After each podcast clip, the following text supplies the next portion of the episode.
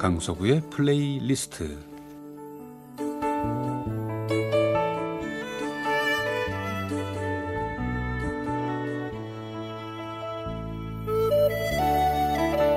제가 살아가면서 느끼는 어떤 저의 생각, 저의 감정, 혹은 오래전의 저의 추억과 아름다운 음악을 엮어 보내드리는 시간입니다. 강석우의 플레이리스트.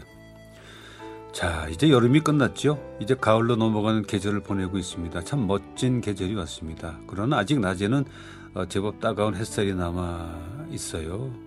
간간히 불어주는 시원한 바람이 가을임을 알게 해주는데 저녁에는 제법 쌀쌀합니다.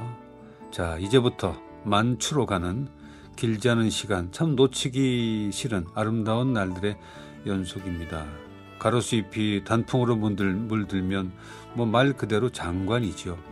그리고 그 가로수잎은 낙엽이 되어서 부는 바람에 이리저리 길거리를 굴러 다닐 것이고 뭐 그 모습에 스산함도 있지만 진정 가을의 의미를 주는 낭만적인 모습을 보게 됩니다. 이제 멋쟁이들은 바람에 날리는 스카프에 바바리 깃을 올릴 날이 얼마 남지 않았습니다. 여름에는 아무래도 나만의 패션 보여주기 어렵죠. 걸치는 만큼 더우니까. 이제는 뭐 걸치는 대로 패션입니다. 거리의 사람들의 옷차림에서도 멋을 느끼게 될 것이고 가을의 가장 멋진 광경은 글쎄요 그 은행나무 샛노랗게 물든 거리를 걷는 게 아닐까 싶은데 물론 그 은행잎이 떨어져 쌓인 거리를 누구와 또 누군가와 걷는 거 가을이면 꼭 한 번은 해보고 싶은 뭐 그것을 기다리고 있는 분들도 많이 있을 텐데 그 모든 것이 다 가을의 정취입니다.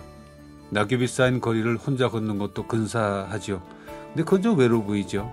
지나가는 사람들이 무슨 사연이 있길래 하는 눈길로 어, 눈길을 보낼지 모르겠습니다.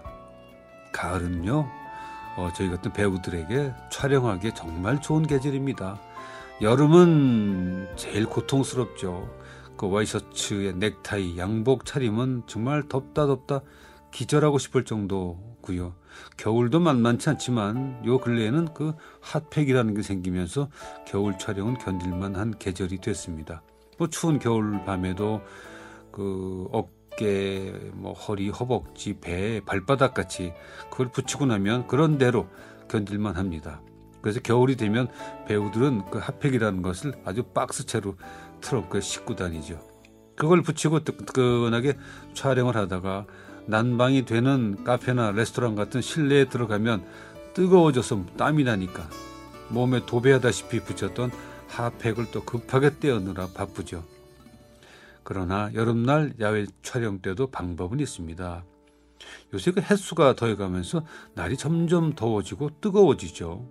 여름날의 야외 촬영은 이제는 어떤 약간의 공포를 느끼기도 하는데 실내에서 분장을 마치고 어, 밖으로 나가면 처음에는 후끈하게 덥다가 그러다 땀이 삐질삐질 나다가 드디어 줄줄 땀이 흐르기 시작하면 촬영이 중단이 되죠. 왜냐하면 머리카락은 물론이고 머리 속까지 다 젖으니까 그 모습을 정리하지 않으면 촬영이 안 됩니다.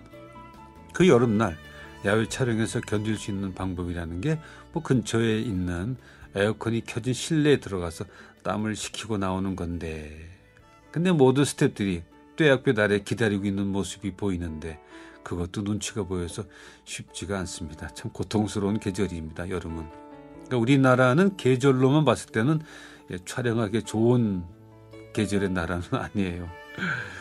이래저래 체력 싸움인 여름날 그리고 추운 겨울날의 야외 촬영 고통인데 지난 뜨거운 한여름 낮에 저는 운전을 하면서 다른 일을 보면서 야 지금 이, 이 시간에 어디선가 야외 촬영하는 팀들이 있을 텐데 참 이런 더위 힘들겠다 하는 생각을 하곤 합니다.